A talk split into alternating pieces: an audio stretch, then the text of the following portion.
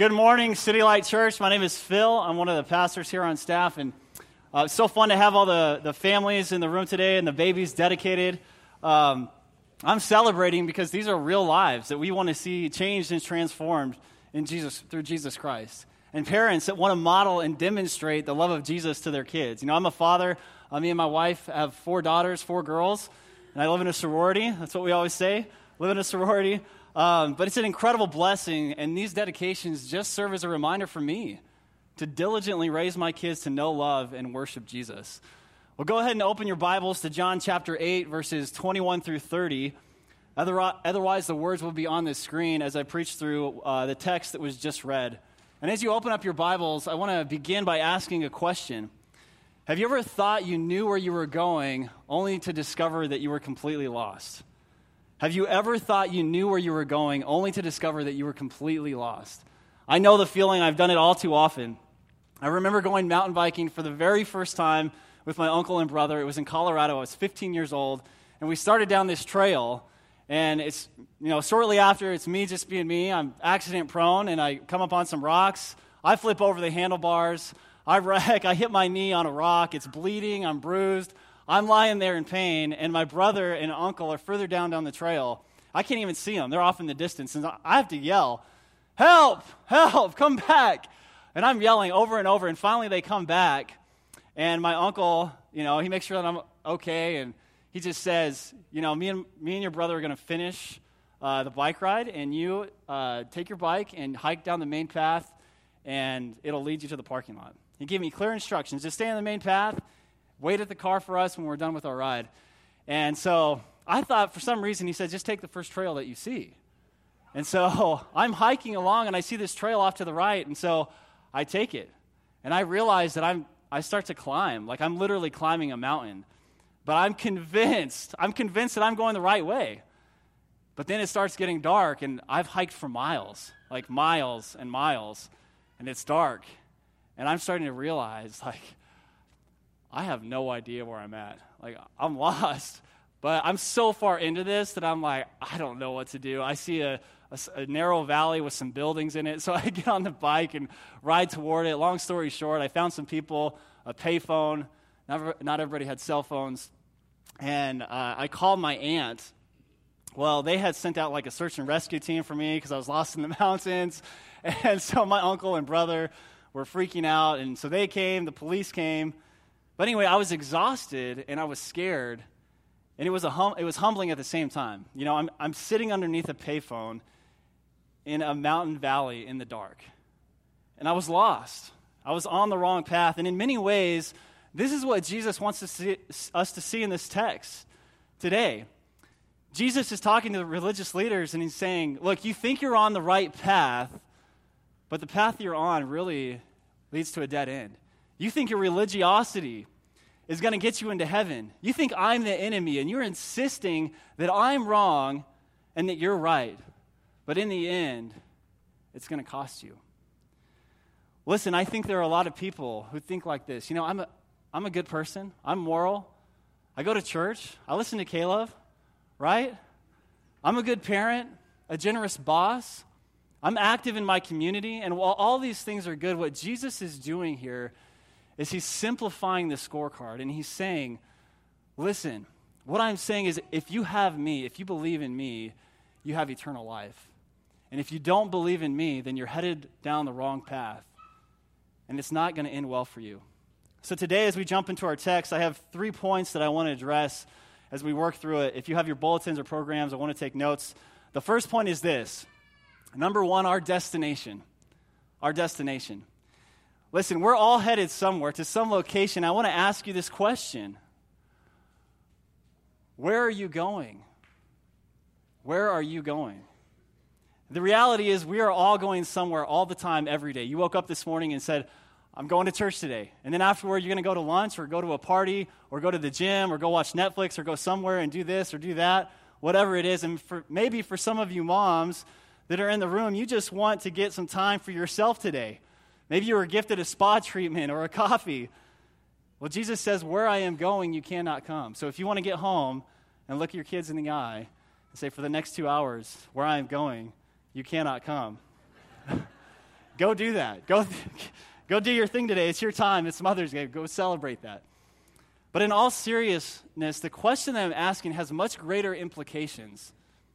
Really, the question is where is your final destination? Where are you headed? Look at verse 21. Jesus says, So he said to them again, I am going away, and you will seek me, and you will die in your sin. Where I am going, you cannot come. And so, church, remember who Jesus is talking to here. He's talking to the religious leaders that are in Jerusalem, in the city, the center where people would worship God. But the religious leaders, they're not fans of Jesus. He doesn't meet up to their ideas, idea, ideals, or more uh, their standards or expectations. Jesus didn't come from a prestigious area. He didn't get, and he wasn't educated at the Harvard of the Midwest, Wayne State College. He didn't obey all the traditions and the rules. And he kept claiming to be God. He kept claiming to be God. And we see this played out over and over and over again. Jesus goes into the temple, he stands up and begins to teach, and the religious leaders are there. They're observing him. And many times they're trying to trap him with hard questions. So, you know, in a sense, they're seeking him, but they're seeking the wrong Jesus. They're trying to define Jesus themselves, making Jesus who they want him to be. And they keep looking in all the wrong places. And Jesus says, Where I'm going, you cannot come. You know, Jesus is not talking about finding a new hiding place or going to hang out with their enemies. What he's saying is, I'm going to heaven. I'm going to heaven. I'm going to be sitting down at the right hand of my Father. And you're not. He's saying their destination is not going to be with God. And then Jesus makes this striking statement You will die in your sin. You know, imagine being in the crowd. I mean, you would have been shocked. Who's this Jesus? He's talking to the, these religious leaders. I mean, they're the ones that do all the work to put on these religious services. They're the ones that know their Bible. They're the ones that give generously. And these guys are the religious all stars. But Jesus is, is simply saying, you know, you may look spiritual, but your religious activity has no power to make you spiritually alive. And you will die in your sin. So, listen, church, this is clear all throughout the Bible that our sinful condition separates us from a holy God. And we see this from the very beginning, from Genesis and Adam and Eve in the garden. God said, Don't eat of the tree, and they ate of the tree. And when they did that, through their disobedience, sin entered into the world. And this is so clear in the Bible that all have sinned and fall short of the glory of God. There's not one, not one who is pure, not one who is righteous, not one who's without sin. And so this includes the religious, religious leaders of that day.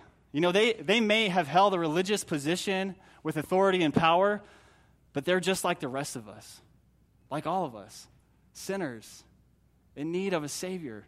And here's the issue the religious leaders continue to reject Jesus. They continue to deny that he's, Jesus is the Christ, He's the Messiah. He's actually the one that came to rescue them and save them from their sin. And listen to their response in verse 22. So the Jews said, Will he kill himself? Since he says, Where I am going, you cannot come. And they didn't understand what Jesus was saying here. He, Jesus is saying, I'm going to heaven. I'm going to heaven, and you're not. Listen, if Jesus, if you're having a conversation with Jesus and he tells you, listen, if you don't believe in me, you're going to die in your sin. If you don't believe in me, that means you're going to die without experiencing grace, without experiencing forgiveness. You're going to miss out on heaven forever. And you're going to die under the wrath of God. You know, I would think that you would want to lean in to that conversation, that you would perk up with your ear attentive and you'd want to listen. But that's not what the religious leaders do. They completely miss the point. They miss the whole thing and say, wait, wait, where are you going? And they even think that Jesus is going to commit suicide. They think he's the one that's headed for destruction and death and hell, and they're the ones that are headed to heaven. And they thought they were on the right path, but they're ignorant of the fact that they are completely lost. They're not picking up on what Jesus is putting down. And so Jesus has to explain why they're still deaf to the things of God. Look at verse 23. He said to them, You are from below. I am from above. You are of this world. I am not of this world. And so the root issue is their own sinful condition, the reality of their disbelief. They are created beings unable to recognize their creator. And God in the flesh is standing right in front of them, and they are blind to his divinity.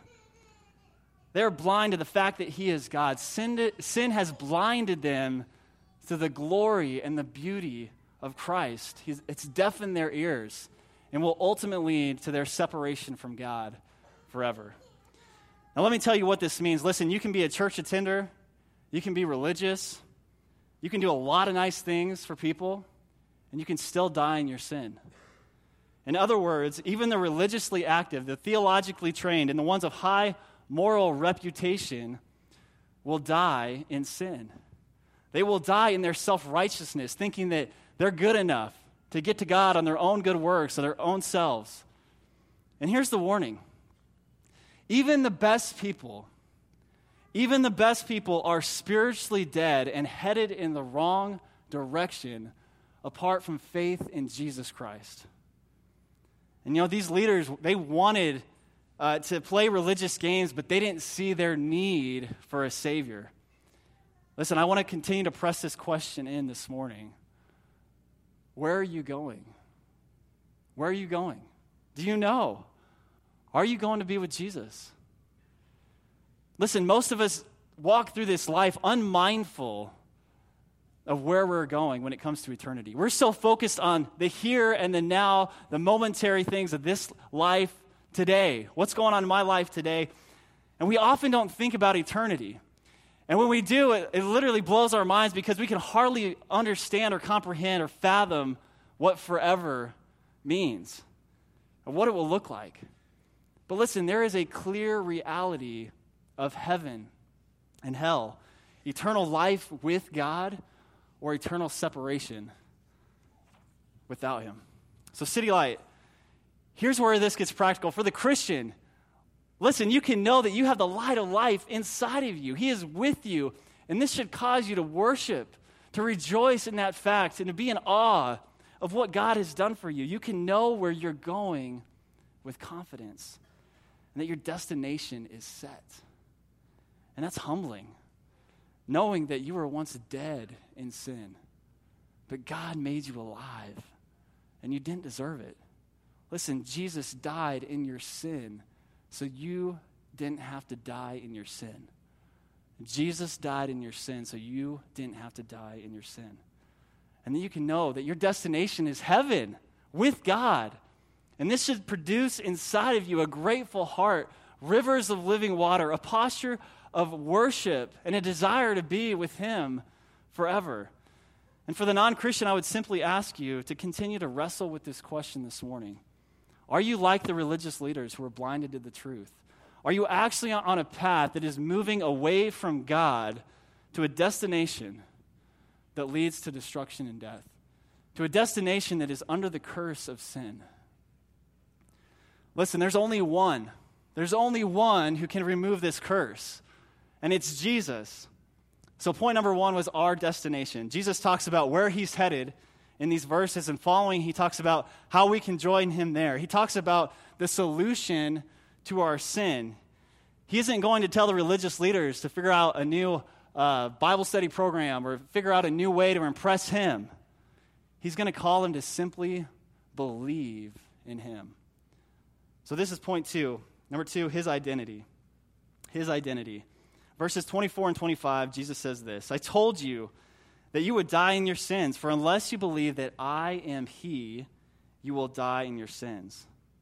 So they said to him, Who are you? See, they continue to question his identity, even though he's been telling them all along. And you can see how Jesus responds. He said, Just what I've been telling you from the beginning. So in the Gospel of John, we see that Jesus has already identified himself as the bread of life, the living water.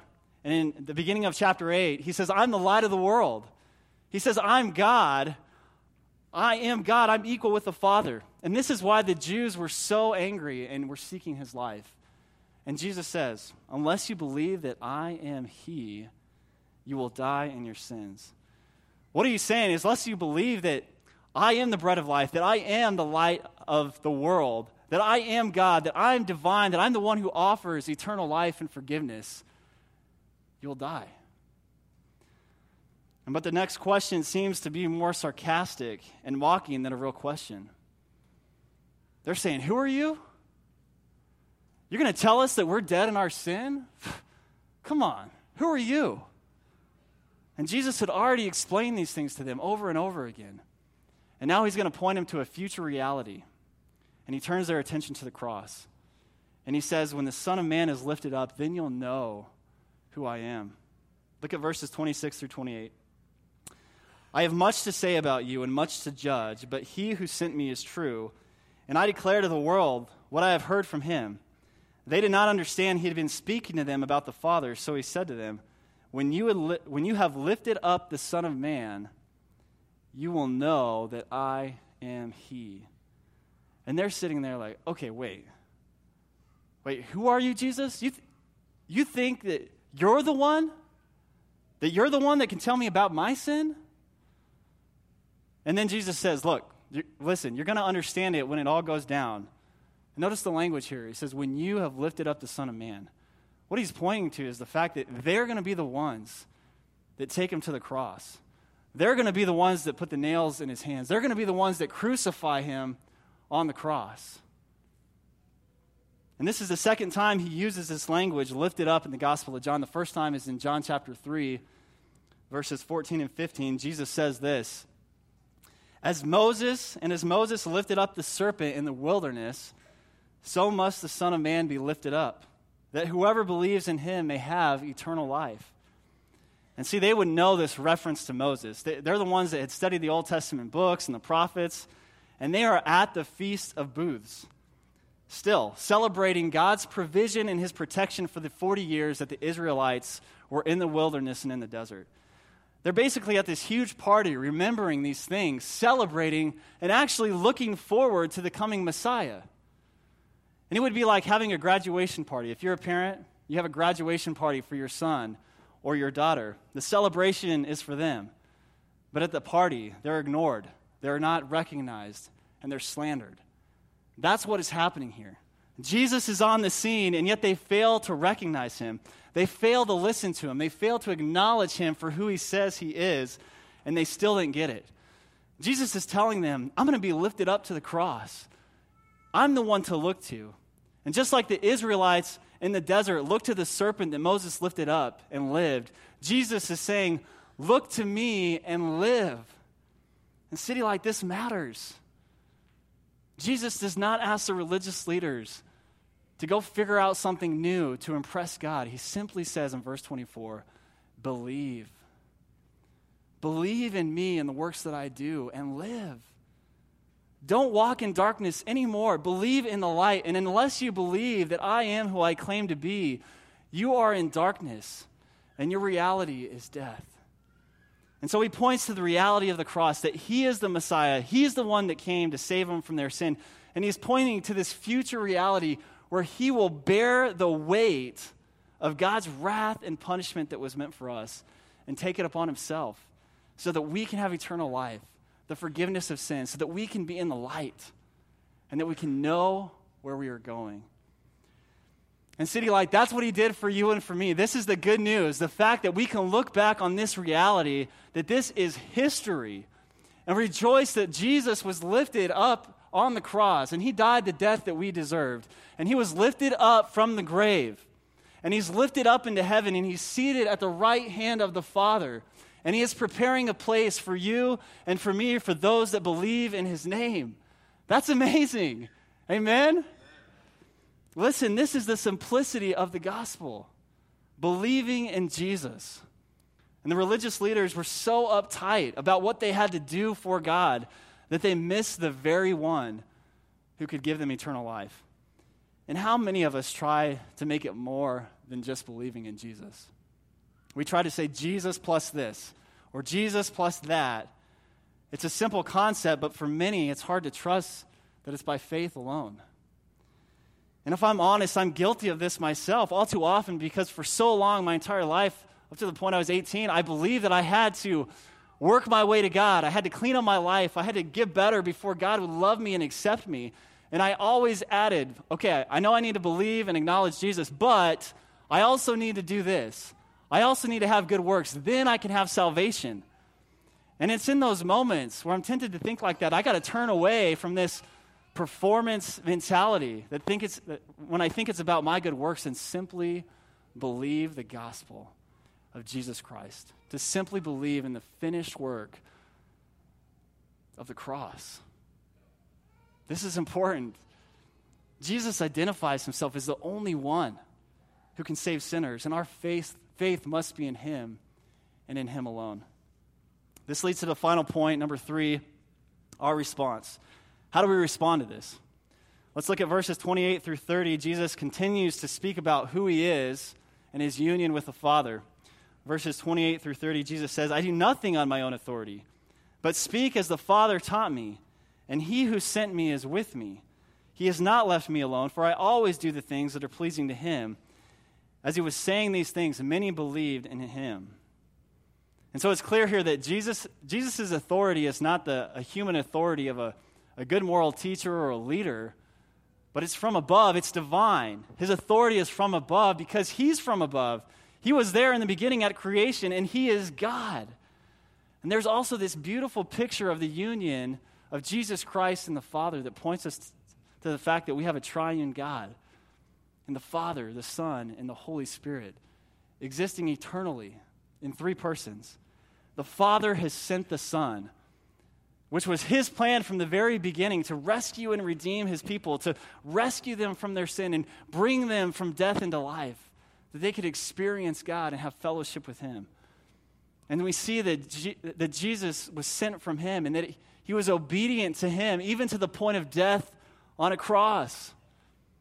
And Jesus says this I always do the things that are pleasing to him. And he willingly laid down his life for us so that we could be transferred from the kingdom of darkness into the kingdom of God. Transfer from death to life so that we could experience heaven forever. I want to share a story a few weeks ago.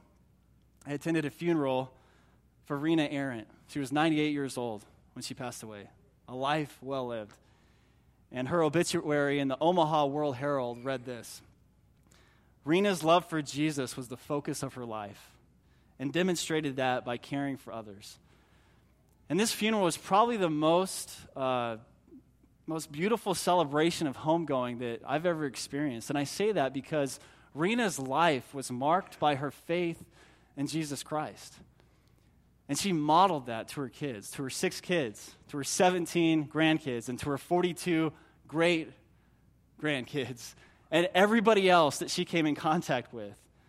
And I was blown away and literally brought to tears seeing the slideshows, hearing the stories of the lives that have been impacted and changed through her life that she lived for Jesus. It was a celebration of her life and the reality that she was going home to be with Jesus. She believed in Jesus, she worshiped him, and led many others to faith in Jesus and into the family of God. And I simply walked away from that just filled with faith and a desire that my life would also look like that, and I would be able to leave a legacy as she had. See, Rena lived a life that's pleasing to God, one marked by faith, obedience, and a love and affection for Jesus and others. And she knew where she was going. And she wanted to take as many people with her as she could. And so, what does that mean for us today? What, would it, what will it mean when we die? A physical death. What is our response to believing this gospel? And City Light, just as Rena lived a life pleasing to the Father, that should be our same desire. Our response should be obedience. Obedience to God. And listen, pleasing God is not an obedience that's done out of duty out of obligation or fear, but rather it's done out of gratitude and love and a desire to please our Creator and our Heavenly Father by faith. Here's the truth that I want to, want, want to close with today. And listen, this is significant. The reality of heaven and hell are real. And there are lost people who are dying in their sin, and they don't know where they're going. Christian, This should cause each of us to have a sense of urgency to share the good news with those around us. City Light, most of you have family and friends and coworkers and neighbors that you know that need to be rescued from their sin. And if you don't, you need to get around some of those people. Listen to me, this matters. You cannot take any material possessions when you, when you pass through this life. Your house, your boats, your cars, your retirement packages, they all fade away. Listen, what matters is the souls of men and women. God, His Word, and the souls of men and women are all that are going to matter in eternity. Are you following me? I want to give you four practical ways that you can start doing this today. Number one is pray. We pray for your lost friends and coworkers and neighbors, family? Number two, initiate. Don't avoid your neighbors. Move toward them. Get to know their story. Number three, invite. Invite them. Help bring them into the family of God to come and see what God is doing. And number four is share your story. Share how God has changed your life, how He has rescued you from your sin. That can be so powerful. So, four things pray, initiate, invite, and share your story. For some of you this morning, if you're honest with yourself, you don't know where you're going. Maybe you're asking questions, and maybe you feel hopeless, and you're uncertain of your final destination. And I would just ask you, will you put your faith in Jesus Christ today? And some of you have been coming to church for a long time. You played the religious games, but you've never actually surrendered your life to Jesus Christ. You've never actually received the free gift of God's grace. And that was my story. I didn't genuinely give my life to Jesus until I was a freshman in college. And it completely changed my life, every area. And I grew up in the church my whole life 18 years, and I didn't get it. I was ignorant, I was stubborn, I was prideful. I was just like the religious leader. Until God opened my eyes to the truths of Jesus that I wasn't saved by my good works, I wasn't saved by trying harder, I was simply saved by God's grace his free gift of salvation.